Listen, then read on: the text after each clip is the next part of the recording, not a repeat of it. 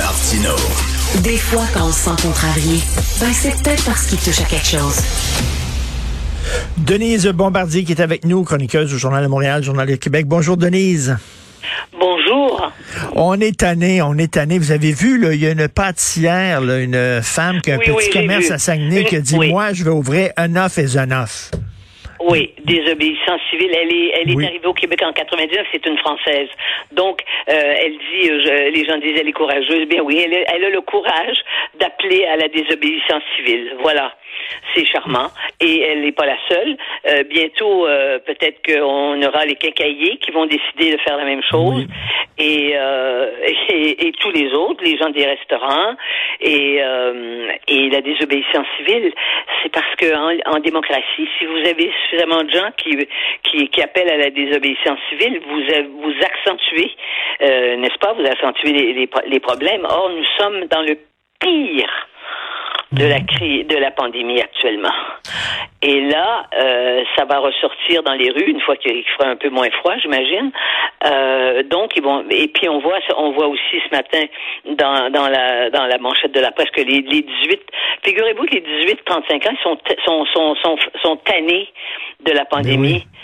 Mais est-ce que vous savez ce que c'est pour des gens de mon âge? Est-ce qu'on est-ce qu'on sait ce que c'est pour des gens qui ont 45 ans là puis qui étaient en pleine qui sont en pleine euh, en, en, en, pleine montée dans leur travail, dans, dans, dans leur travail, qui tout à coup qui attendaient des promotions, qui est-ce que je veux dire, c'est quoi? C'est pourquoi ils seraient plus pressés que d'autres? Ils ont toute la vie devant eux. C'est, quand même incroyable, mais on voit, ça dit une chose, ça dit qu'il y a des, il y a des phénomènes souterrains de la pandémie auxquels la politique ne peut pas avoir pour lesquels la Oui. politique ne peut pas avoir de réponse. Là, il faut que les, c'est une question de là, c'est une question de mentalité et une question de contrôle de soi. On ne peut pas euh, se, à moins que vraiment on soit des, des gens très perturbés mentalement là, on ne peut pas se laisser aller à une sorte de désorganisation euh, sociale et, et, et, je dirais. Il faut faire un effort.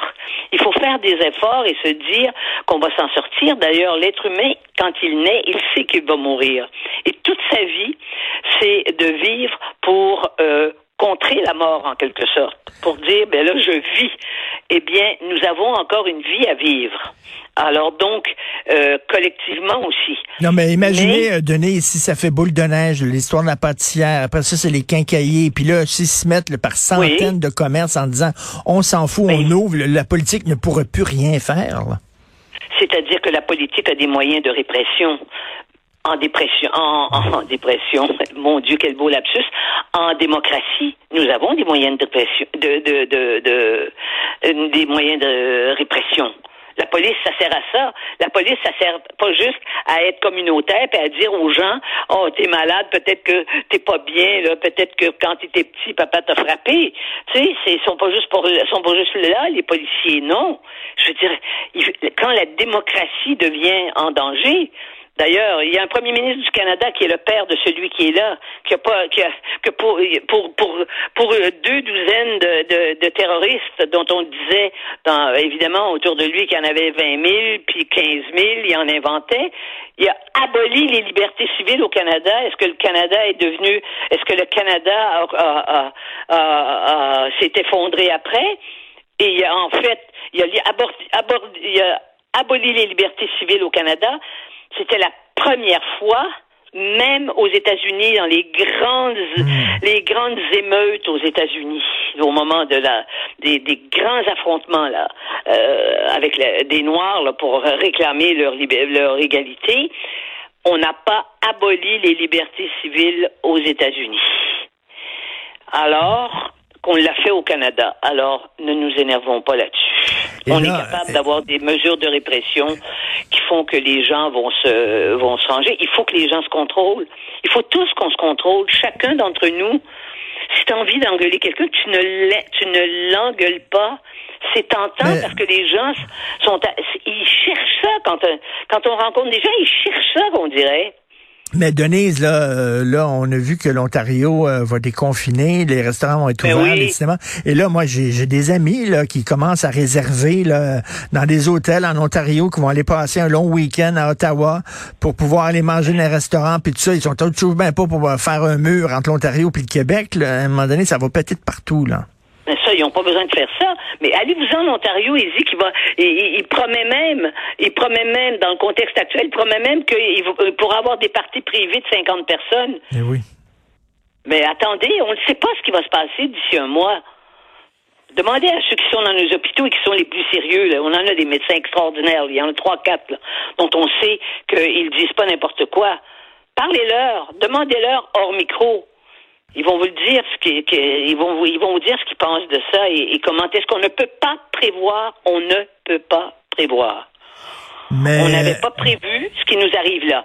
Tout ce qu'on tout ce qu'on savait, mais c'est pas tout le monde qui savait ça. Puis même parmi les journalistes, ce qu'on ne- ce qu'on ce qu'on ce qu'on ignorait et que peu de gens savaient, c'était la fragilité de notre système hospitalier. Oui, là, là, écoutez, il y a, savait. il y, a, il y a le journaliste de, de Gazette qui est très bon, Aaron Dorfel, qui dit à Sophie Oui. dans une entrevue, il dit, on assiste à l'effondrement de notre système l'effondrement, de oui. santé. Et, oui, et je suis en train d'écrire là-dessus pour demain. Et je vais vous dire comment j'appelle, comment mon titre et vous allez comprendre. C'est Il y en a marre. Hein?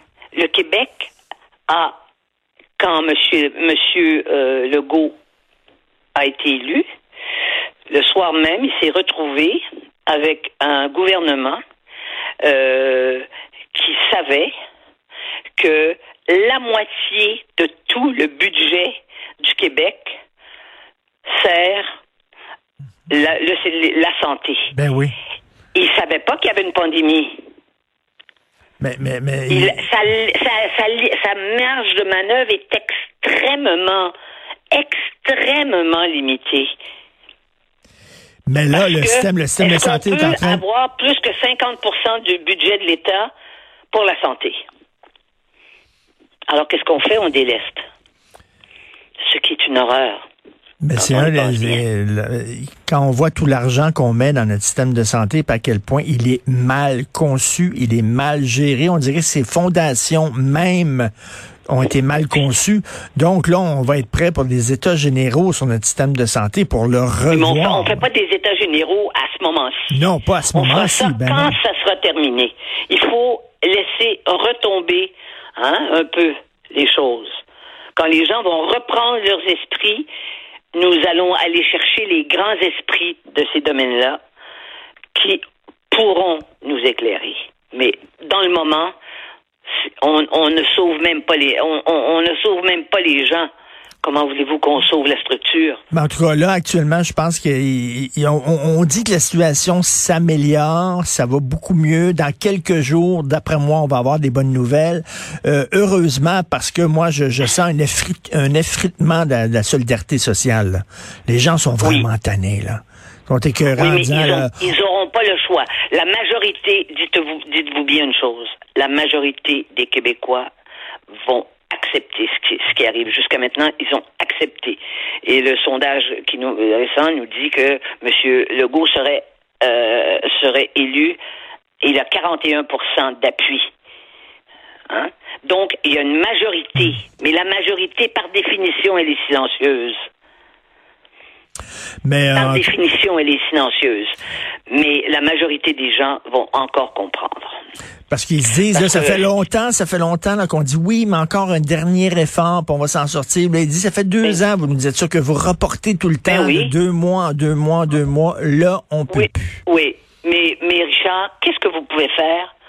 Allez-vous descendre dans la rue? Allez-vous dire je ne suis plus journaliste et Ben je non. descends dans la rue et je veux renverser le gouvernement? Vous n'allez pas faire ça. Vous êtes bien trop responsable. Mais les Québécois, vous êtes un vrai Québécois. Vous êtes responsable. On peut pas faire ça. On peut. Et il y a des gens qui le font.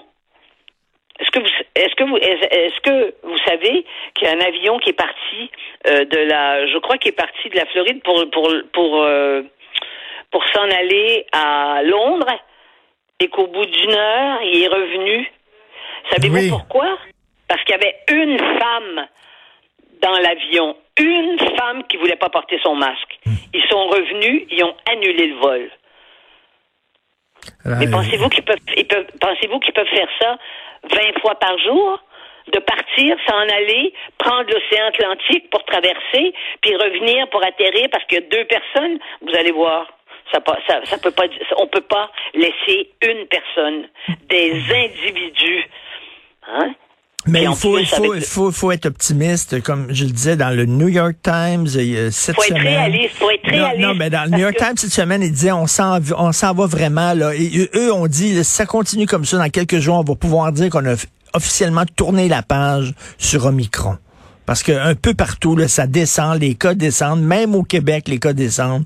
C'est une question de jour. Il faut vraiment être, euh, faut, euh, faut respecter. Qu'est-ce qui va arriver si c'est pas une question de jour puis qu'il y a un rebondissement? Il faut jamais s'attendre.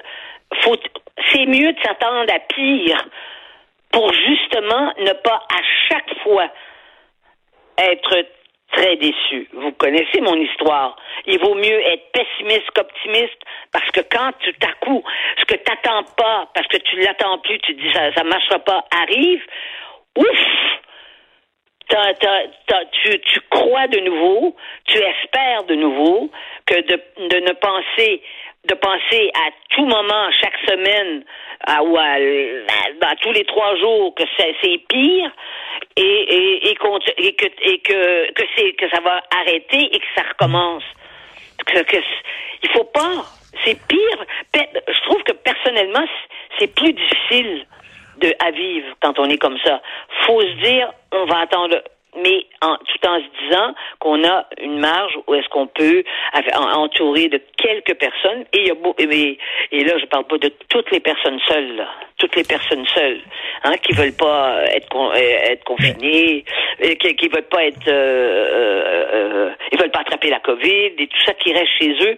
Ces gens-là sont à risque c'est sûr et il faut les appeler moi j'appelle moi je fais à peu près je vous dirais 4-5 téléphones par jour à des gens qui sont seuls. il faut le faire parce que là, les gens sont vraiment déprimés et les gens commencent à décrocher. C'est, c'est vraiment, c'est, on atteint comme un point, là, un point là de, de bascule, comme on dit. Oui, Merci, mais Denise. Moins 30, oui, mais à moins 32 là, puis à moins 35, je vous avertis que ça, ça n'aide pas. Non, ben absolument pas. Merci beaucoup, Denise Bombardier. Bon week-end malgré tout. Merci. Oui, merci. merci.